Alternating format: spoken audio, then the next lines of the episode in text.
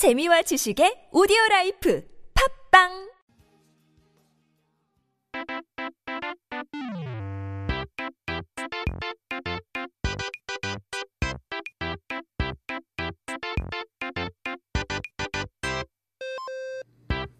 It's time to take a look at our Korean dictionary. 사전 한번 펼쳐보고 오늘의 첫 번째 단어를 살펴봐야 되죠. Our first word of the day is 가책. 이제 양심은 우리 모두 가지고 있는 것으로 자신이 한 행동이 옳은지 아닌지 선과 악의 판단을 내리는 도덕적인 마음을 말하는데요.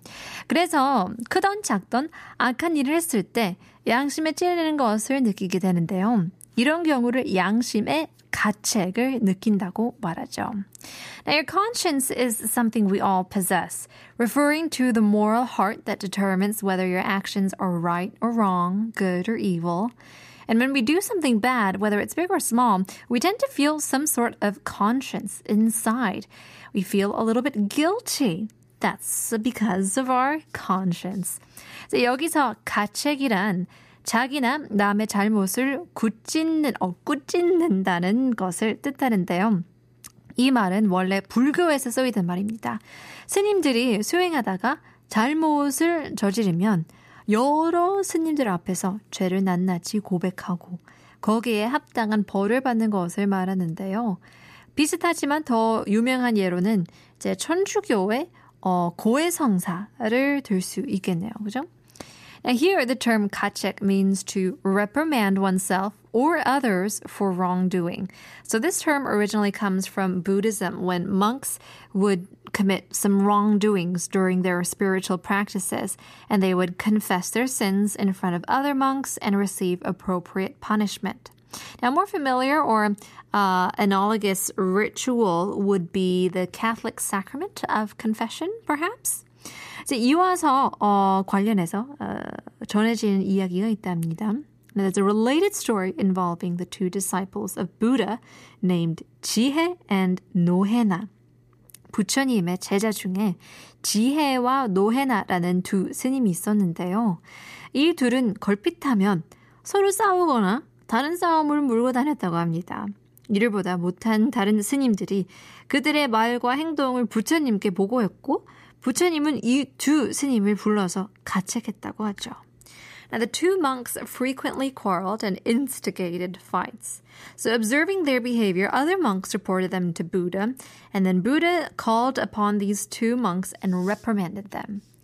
가책을 받은 스님들은 그동안 스님으로서 가졌던 여러 가지 권리와 자격들을 박탈당했고, 가책이 풀릴 때까지 다른 곳에 다니지 못하고 절에서만 근신하면서 지냈다고 합니다. 이제 본래 남이 나를 어, 꾸짖는다, 어, 꾸짖는 것도 왜 이렇게 어려울까요? 이 단어가 꾸짖는 것도 포함되지만 오늘날에는 스스로 꾸짖어 어, 부끄러움을 느낀다는 뜻으로 더 많이 쓰이고 있답니다. So after being reprimanded, the monks were stripped of various rights and qualifications they had as monks, and they weren't allowed to leave the temple and had to stay there reflecting on their actions until their guilt was absolved. So while the original term included the idea of being reprimanded by others, today it's more commonly used to refer to self-reprimanding and feeling shame for one's actions. 가책에 대해서 알아봤습니다. Here's Blue guilty.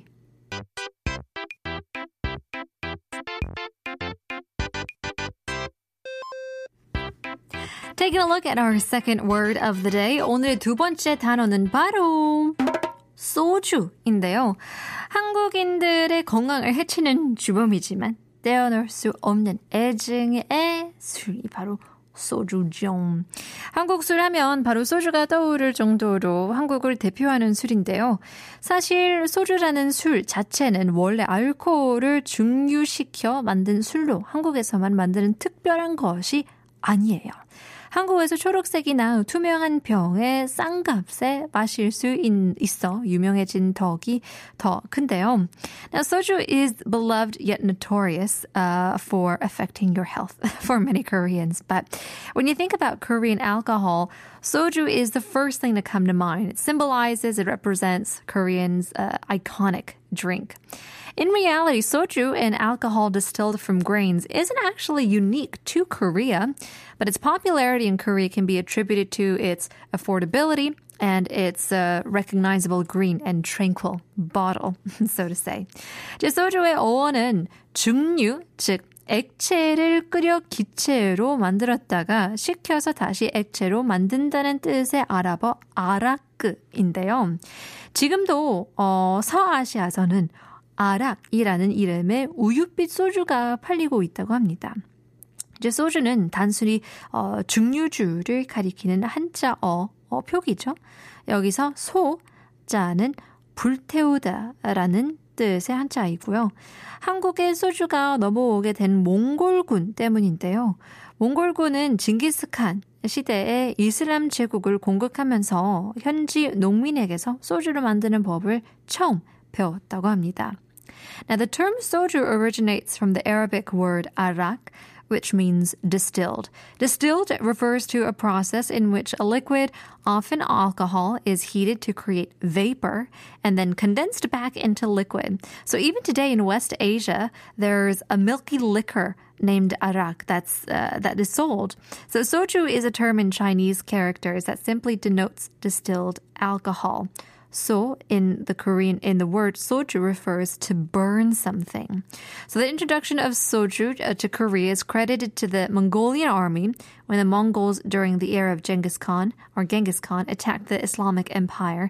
They learned the art of making soju from the local farmers. So 우리나라에 어, 소주가 들어온 건 어, 징기스칸의 손자 쿠빌라이 칸이 일본을 정복하기 위해 대규모 군대를 고려에 보낼 때였는데요. 이때 원정군이 묵었던 황해도, 개성과 경북, 안동, 제주에서 소주가 만들어졌어요.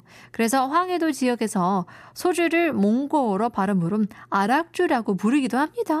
안동에서 안동 소주가 탄생한 것도 이 배경이기도 하죠. So, uh, soju was brought to Korea when Kublai Khan, uh, Genghis Khan's grandson, dispatched a large army to Koryo to, for a campaign against Japan. Now, it was during this time that soju was produced in places where the uh, expeditionary uh, or expeditionary forces were stationed, such as Hwanghae uh, provinces, Kaesong, North Gyeongsang provinces, Andong, and also Jeju Island. So in the Hwanghae region, soju is still often uh, referred to its Mongolian pronunciation arakju. Fun fact. And the background of Andong soju also traces back to this history. Now, uh, 조선 시대에는 소주는 약으로 쓰는 고급 수율이었는데요. 전통 방식의 소주는 만드는 시간도 오래 걸리고 어려웠기 때문에 부자나 왕족들이나 먹는 술이었다고 합니다. 뭐 지금이나 우리가 마시는 소주는 양을 늘리기 위해 주정이라고 불리는 알코올 원료에 물을 타서 알코올 도수를 낮춘 것으로 덕분에 가격도 싸졌고 서민들에게 사랑받는 술이 되었다고 합니다. Now, during the Joseon dynasty, soju was regarded as a high quality medicinal liquor.